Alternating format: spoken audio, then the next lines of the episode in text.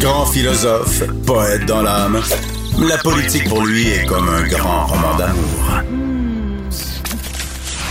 Vous écoutez Antoine Robitaille, là-haut sur la colline.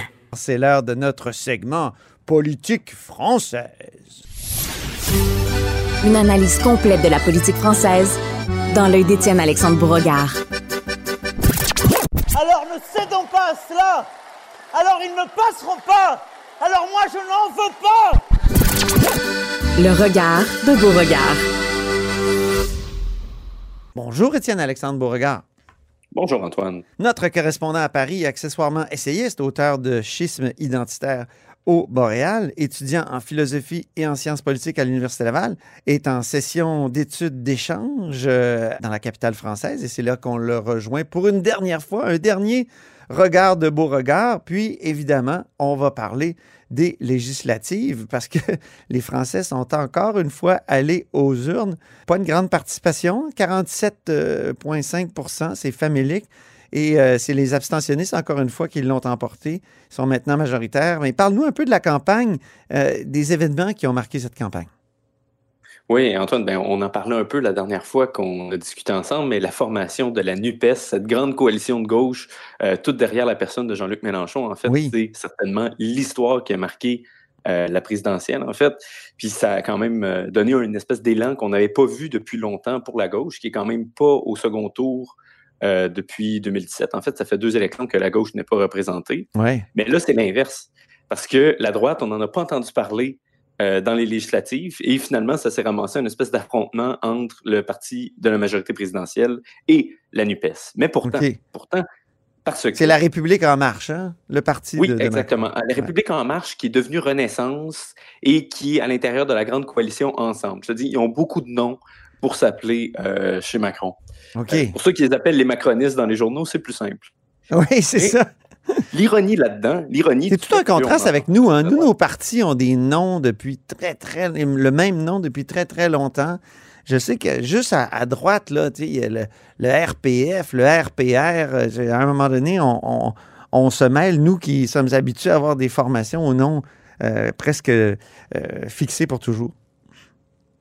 Oui, oui, mais ces noms-là, on dirait qu'ils changent avec le leader, en fait. Hein. Je veux dire, un, nouveau chef arrive, puis il met le parti à sa main, il va le changer de nom, ce qui n'est pas vraiment notre, euh, notre culture, qui est plus, plus britannique à ce niveau-là. Hein. C'est ça. Les vieux partis qui, qui, durent depuis toujours. Donc, il y a un grand scandale qui a marqué quand même les dernières semaines là, de, de campagne.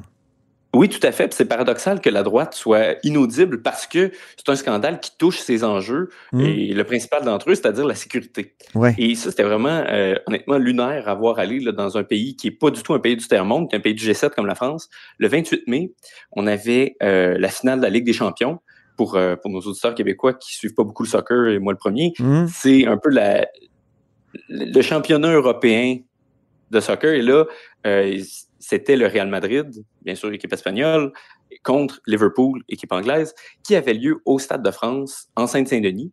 Donc, euh, initialement, le match était supposé d'être en Russie, mais pour des raisons qu'on s'imagine, Oui. ça a été déplacé et c'est la France qui a accepté à pied levé à peu près trois mois à l'avance euh, de recevoir. Et d'ailleurs, ce qui est drôle à noter... C'est pour ça que c'était euh, mal organisé. Peut-être. hein. Euh, Ce qui est drôle à noter, sachant ce qui s'en vient, c'est que Thierry Henry, euh, le, le célèbre joueur de soccer, avait commenté quand il y avait eu l'annonce euh, à l'effet que euh, le match allait être à Saint-Denis. Il avait dit attention, Saint-Denis, c'est pas Paris, vous voulez pas aller là. Et là, Oh! bien sûr, il y a des gens qui avaient critiqué, qui avaient dit oh mon Dieu, ça n'a pas de bon sens, euh, on stigmatise les banlieues, blablabla. Et Mais il avait raison. que, ben oui, exactement. Le jour J, là, ça lui a donné raison. Parce que, euh, donc, si on, si on résume, les billets euh, pour la joute euh, au Stade de France avaient été séparés en trois tiers. Un tiers pour des Français, un tiers pour des Espagnols et un tiers pour des Anglais, considérant les équipes qui s'affrontaient.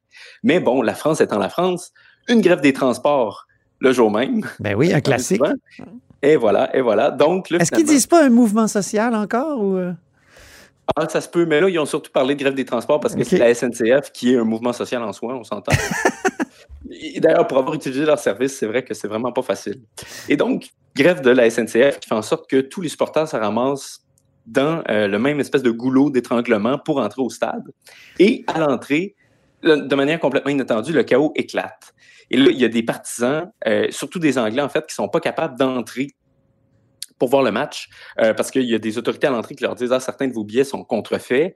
Et puis là, ça fait en sorte que justement on a une foule qui commence à s'accumuler devant le Stade de France. Et c'est là que des gangs de rue de la Seine-Saint-Denis se jettent dessus, volent leur téléphone, volent leur portefeuille, et il y en a beaucoup qui sont jamais capables d'entrer euh, voir le match. Et on voit les vidéos sur Twitter, là, c'est vraiment, là, tu as, des foules de 10 ou 15 personnes qui sont en train de battre quelqu'un pour le détrousser. C'est pas le genre de choses que tu imagines dans un pays comme la France. Hein. Et puis. Euh, T'étais pas là, toi. T'étais pas là, Étienne Alexandre. non, non, non. Moi, j'aime pas le soccer d'un. J'évite la Sainte-Saint-Denis aussi, hein, quand on connaît un peu. Et puis, euh, il y avait 6000 policiers sur les lieux. Euh, ils ont, ça a été complètement hors de contrôle, de telle sorte qu'ils ont dû déployer les gaz lacrymogènes.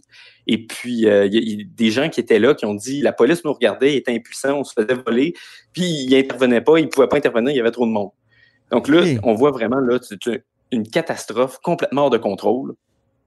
Et ce qui est pire, en fait, c'est la réaction de Gérald Darmanin, qui est le ministre de l'Intérieur du gouvernement Macron.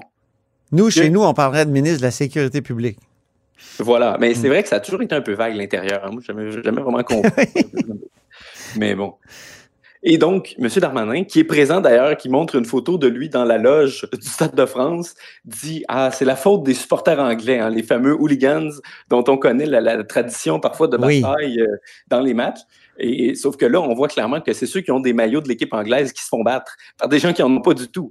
Donc, et là, finalement, M. Darmanin, il brode, il dit Ah, ben, vous savez, on a entendu qu'il y a eu 30 000 à 40 000 faux billets qui ont été émis en Angleterre, il y a eu trop d'Anglais. Puis là, ils se sont battus. Essentiellement, c'est la faute des Anglais. Hmm. Et puis là, bon, la presse internationale, bien sûr, s'emballe. Là, il lapide la France avec raison en disant que c'est un, un, événement qui, qui a été totalement mal organisé, mais aussi c'est faux parce qu'on a des photos, on a des vidéos qui prouvent que les Anglais, c'est ceux qui se font taper dessus, c'est pas ceux qui ont causé le bordel. Hmm. Et il y a même des témoignages de personnalités anglaises qui étaient sur les lieux. Le maire de Liverpool, dont l'équipe euh, était en compétition, a dit Moi, je me suis fait attaquer, je me suis fait voler mon portefeuille, je me suis fait voler mon cellulaire. Puis finalement, il blâme les gens de ma ville qui sont venus. Même, écoute, ça, c'est quelque chose. J'ai vu ça sur les médias sociaux. C'est quasiment un incident diplomatique. Ben non, c'est ça, oui, pratiquement, hein, parce que dans la presse anglophone, la France n'a vraiment pas eu euh, une bonne semaine. Et puis, il y a même un combattant d'arts martiaux mixtes, le UFC, on s'entend, c'est des gros bonhommes, euh, qui dit, il était 5 ou 10 après moi, puis euh, après mes amis, j'ai jamais eu aussi peur de toute ma vie. Aïe, aïe. Des gens comme ça qui sont terrorisés, là. Et puis, malgré la pression, malgré tout ça, conférence de presse le lendemain, Gérald Darmanin est là avec les ministres des Sports, et ils continuent leur histoire ils disent ah oui, vous savez, les Anglais, hein, ils savent pas se tenir. Puis bon, il y a eu des faux billets, on sait. Euh, puis de toute façon, euh, il a fallu qu'on organise le tournoi à pied levé. C'est pas facile. Euh, mais ils n'auront jamais avoué qu'il y avait un problème avec les jeunes de banlieue qui ont carrément attaqué euh, les supporters. Mm-hmm. Et puis le pire, c'est que là-dedans, Emmanuel Macron, il était absent, hein, inconnu à cette adresse, ne s'est pas pointé du tout, a laissé son ministre couler. Et pire, le pire du pire du pire, c'est qu'après le Sénat euh, veut lancer une enquête pour voir ce qui s'est passé. Et puis, on apprend que les images de vidéosurveillance ont été détruites après sept jours seulement parce qu'elles n'auraient pas été réclamées à temps. Ah oui. tout le monde les demandait le lendemain dans la presse. Finalement, on dit Ah ben, euh, les autorités ne les ont pas demandé à temps, donc on les a détruites. Puis qu'est-ce qu'on peut euh, définir ou qu'est-ce qu'on peut identifier comme conséquence sur l'ajout de politique? Plus généralement, on s'entend une quantité de cynisme qui était déjà euh, impressionnante qui monte. Je veux dire, on peut pas regarder ça et se dire Waouh, la classe politique est digne de confiance. Mais euh, certainement une dynamique défavorable pour le parti du président. Hmm. Je veux dire, tout le monde a vu que Gérald Darmanin a menti parce que son histoire ne concorde pas avec ce que tout le monde a vu, sauf lui, il semble. Mais, euh, comme je disais, le paradoxe qu'on a vu, c'est que même si la, question de la sécurité est arrivée au premier plan, et que c'est habituellement bénéfique à la droite, finalement, c'est Jean-Luc Mélenchon qui s'en est saisi dans les jours après pour faire la nouvelle. Ah oui. Eh oui, parce qu'on parlait, on commence à parler de la police, on commence à parler des relations avec, euh, avec les gangs criminels. Et quelques jours avant le vote, euh, il y a un contrôle routier euh, qui tourne mal. Et finalement, il y a une jeune femme qui est abattue par la police. Et là, Jean-Luc Mélenchon se saisit de Twitter et écrit les trois mots qui ont fait le tour de la France le lendemain. La police tue. Aïe aïe, OK. Mais déjà, on sait, on en a déjà parlé, M. Mélenchon a une relation trouble avec les autorités. Ben oui, on avait un extrait d'une de ces chicanes avec un policier, euh, d'ailleurs, euh, sur un plateau de télévision la dernière fois. Exactement. Et aussi la perquisition où il dit la République, c'est moi. Oui, oui. Bref, oui. M. Mélenchon n'aime pas la police. Et au lieu que ce soit euh, Marine Le Pen, que ce soit euh, des gens des Républicains, que ce soit Éric Zemmour qui s'érige en défenseur de la police, c'est Emmanuel Macron qui prend le ballon pour s'opposer à la NUPES. Et on a un extrait d'une dizaine de secondes qui a euh, fait les bulletins de nouvelles le lendemain, qui a été vraiment la réponse perçue à M. Mélenchon. Mais il y a des choses que, de là où je suis, je ne peux pas accepter. C'est qu'on insulte celles et ceux qui risquent leur vie pour protéger la nôtre. Et ce qui est intéressant dans cette citation-là, Antoine, c'est que c'est le genre de choses que Emmanuel Macron n'aurait jamais dit au second tour quand c'était contre Marine Le Pen. C'est ça. C'est là qu'on voit son côté caméléon politique. Hein. Oui, quand il est, incroyable. mais oui, quand c'est contre Marine Le Pen, il fait campagne à gauche. Là, c'est le grand défenseur de l'environnement. Puis là, quand c'est Mélenchon, son adversaire principal, il fait campagne plus au centre droit en disant Ah, ben moi, je défends la police, je défends l'autorité, blablabla. Et tout ça pour dire que un événement qui aurait dû, en fait, être une résurgence de la droite a cristallisé le duel Macron-Mélenchon parce que les deux s'en sont saisis. Mm-hmm. Ça s'est traduit dans les urnes. Ah oui, parce que euh, finalement, on, voit là, vraiment dès le premier tour, la majorité présidentielle et la NUPES sont au coude à coude avec chacun 25,7% du vote, avec un très, très, très petit avantage à la majorité présidentielle, mais c'est dans les quelques milliers de voix. Là. Presque un, verdict référendaire, comme on, dirait. Euh, ah oui. À la 1995. Oui, exactement. De telle sorte que dans 271 circonscriptions sur 577, pas la majorité, mais presque, c'est un duel justement entre la NUPES et la République en marche. Et lointain troisième, on a euh, le Rassemblement national à 19% qui est en duel dans 107 comtés contre euh, Macron et dans 59 contre la NUPES. Mais, ouais. et ça, c'est quand même intriguant, ça ne satisfait pas la NUPES qui continue l'offensive. Aussitôt, les grandes figures de la, France insoumise, Mélenchon le premier, accusent le gouvernement de manipuler les chiffres. Ils parlent même de mœurs de république bananière à l'effet qui sont classées second euh, par le ministère de l'Intérieur qui gère les chiffres. Et là, on a une citation de Mélenchon qui en vaut la peine. Puis euh, manipule des résultats en reclassant les gens en cours de route. Alors, euh, tout ça pour essayer de créer une illusion, mais je pense qu'il n'y a personne, tout le monde comprend que c'est les mauvais perdants, mauvais joueurs. Mais là, c'est pas un jeu, c'est juste notre démocratie. Donc on ne peut pas avoir comme ça des mœurs de république bananière euh, en France. Et euh, je pense que ça, ça doit faire réfléchir pour la suite. Ça interroge sur ce qui s'est passé avant. Est-ce que ça a déjà été le cas dans d'autres élections? Moi, j'ai toujours fait confiance. Moi, j'ai toujours fait confiance, dit-il. Autrement dit, c'est trumpien comme, comme euh, position, non? Ça fait ah, penser à Trump. Il pas que moi qui a vu ça. Hein. moi, ça me rappelait le fameux tweet euh, oui. que caricatural où Trump avait tweeté Stop the count quand il était encore en train de gagner en 2020. Euh, mais mais c'est pratiquement ça, hein, parce que, euh, écoutez, d'abord, imagines-tu si c'était Éric Zemmour ou Marine Le Pen qui avait dit que les chiffres du gouvernement étaient faux? Oui, là, on aurait vu encore plus la peut-être la proximité avec Trump, mais là, vu que c'est Mélenchon... On aurait dit c'est un putsch, c'est un coup d'État, mais oui. Mélenchon, il défend la veuve, il défend l'orphelin, donc probablement qu'il a raison, n'est-ce pas? Incroyable. L'enjeu, l'enjeu derrière, parce que les, médias ont quand même creusé ces affirmations-là qui sont lourdes de, conséquences. Oui. Et l'argumentaire de la NUPES, c'est de dire qu'il y a des candidats de gauche que eux disent appuyer, mais qui ont fait campagne sans l'étiquette, parfois parce qu'ils la rejetaient directement, qui ne sont pas comptabilisés dans le score euh, de la NUPES au premier tour. Et si on comptabilisait tous ces candidats-là qui ont fait campagne sans l'étiquette, euh, il finirait effectivement premier. Et euh, quelque chose qui m'avait bien fait rigoler, c'est qu'il y a un des candidats en question, Dominique Potier, qui s'appelle, qui vient du Parti socialiste et qui a effectivement, qui est arrivé premier et dont les votes auraient pu aller à la NUPES, mais il dit lui-même, il dit, je ne reconnais pas l'investiture qui m'a été accordée, je ne veux pas de cette étiquette-là, c'était pas sur mes tracts et c'était pas sur le bulletin de vote. Ah Donc, à partir de ce moment-là, à quel point est-ce que Mélenchon a le droit de s'approprier ces votes-là? Ben oui. Hein. Tu veux nous parler en terminant, euh, Étienne Alexandre, des grands perdants des législatives? Puis, euh, tu sais, vraiment, le ministre de l'Éducation, un homme très intéressant, Jean-Michel Blanquet, qui a perdu. Ah oui, euh, Jean-Michel Blanquer, qui est un professeur de droit constitutionnel, si je ne m'abuse, qui avait jamais été euh, soumis aux urnes avant, euh, qui est l'ex-ministre de l'Éducation, hein, parce qu'on disait qu'il a été remplacé par le, militant décolonial euh, au dernier remaniement. Et il est arrivé troisième dans sa circonscription, derrière le RN et la NUPES, à seulement 189 votes la deuxième place. Ça, c'est crève-cœur. Hmm. Et dans le fond, il a fait presque 19% mais ça prend 12,5 des électeurs inscrits pour passer au second tour euh, dans une triangulaire. Sauf que là, avec une abstention qui est presque, en fait, qui est plus que majoritaire, euh, ça prendrait 25% et plus pour passer, euh, ce qui est arrivé très rarement. Hein. Il y a seulement huit triangulaires qui sont arrivés cette année dans toute la France, sur 577 circonscriptions. C'est donc dire que euh, là, on voit en fait les, conséquences concrètes de l'abstention. Hein. Mais bon, mm. euh, Blanquer ne se laisse pas abattre pour le moment. Il dit qu'il veut contester l'élection parce qu'il dit qu'il y a des pratiques déloyales qui sont ah bon? son adversaire. Ah oui, ben bon. Hein. Parce qu'il dit, bon, il y a certains tracts qui n'étaient pas très gentils à son endroit, qui imitaient son marketing par moment. Bon, à voir. Là.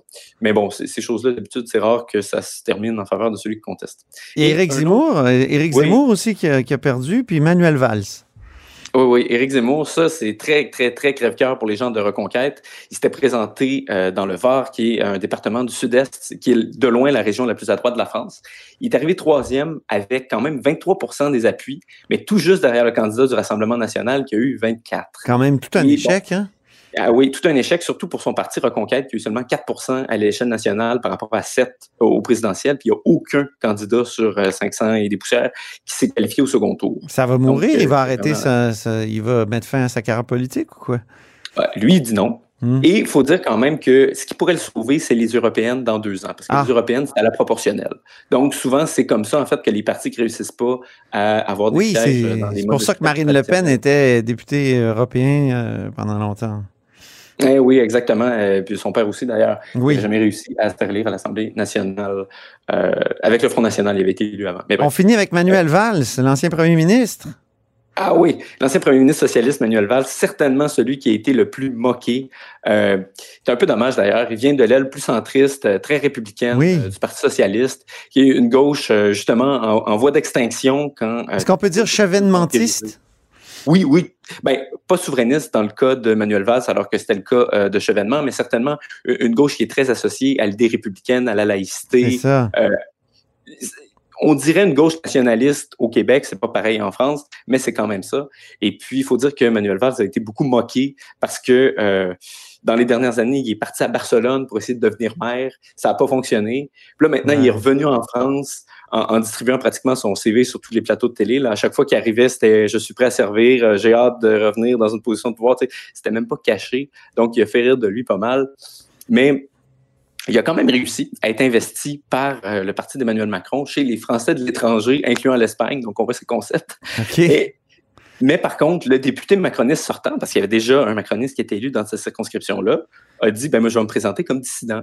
Et puis au final, le score a été quand même sans appel. Ça a été 27% pour la NUPES, 25% pour le dissident et seulement 15% pour Valls. Donc, lui non plus n'a pas pu accéder au second tour.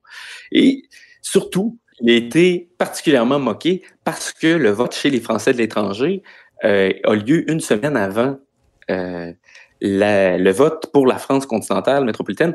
Donc, euh, disons que ça a été particulièrement sous euh, les projecteurs et en tant qu'une des rares figures connues qui se présentait, quand on a vu son échec cuisant, même avec l'appui d'Emmanuel Macron, euh, ça a beaucoup, beaucoup circulé sur les médias sociaux, mm-hmm. particulièrement chez une gauche radicale, plus multiculturaliste, voire woke, qui déteste absolument la personne d'Emmanuel Valls, qui incarne l'aile opposée de la gauche. Et d'ailleurs, on a vu sur son Twitter, il y a a pris acte assez sobrement des résultats avant de tweeter tout simplement Adieu Twitter. Il a supprimé son compte à peu près deux minutes plus tard. Sans doute qu'il était plus capable de, de, ses railleries. Donc, on, suppose qu'il a un peu mis fin à sa carrière politique par le fait même. Mm-hmm. Mais ça reste, euh, reste un peu nébuleux parce qu'on ne l'a pas revu dans l'espace public depuis.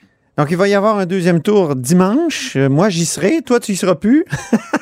Moi, je m'en vais en France. Et toi, tu, rentres au Québec. Hein. Euh, dis-moi à quoi il faut s'attendre?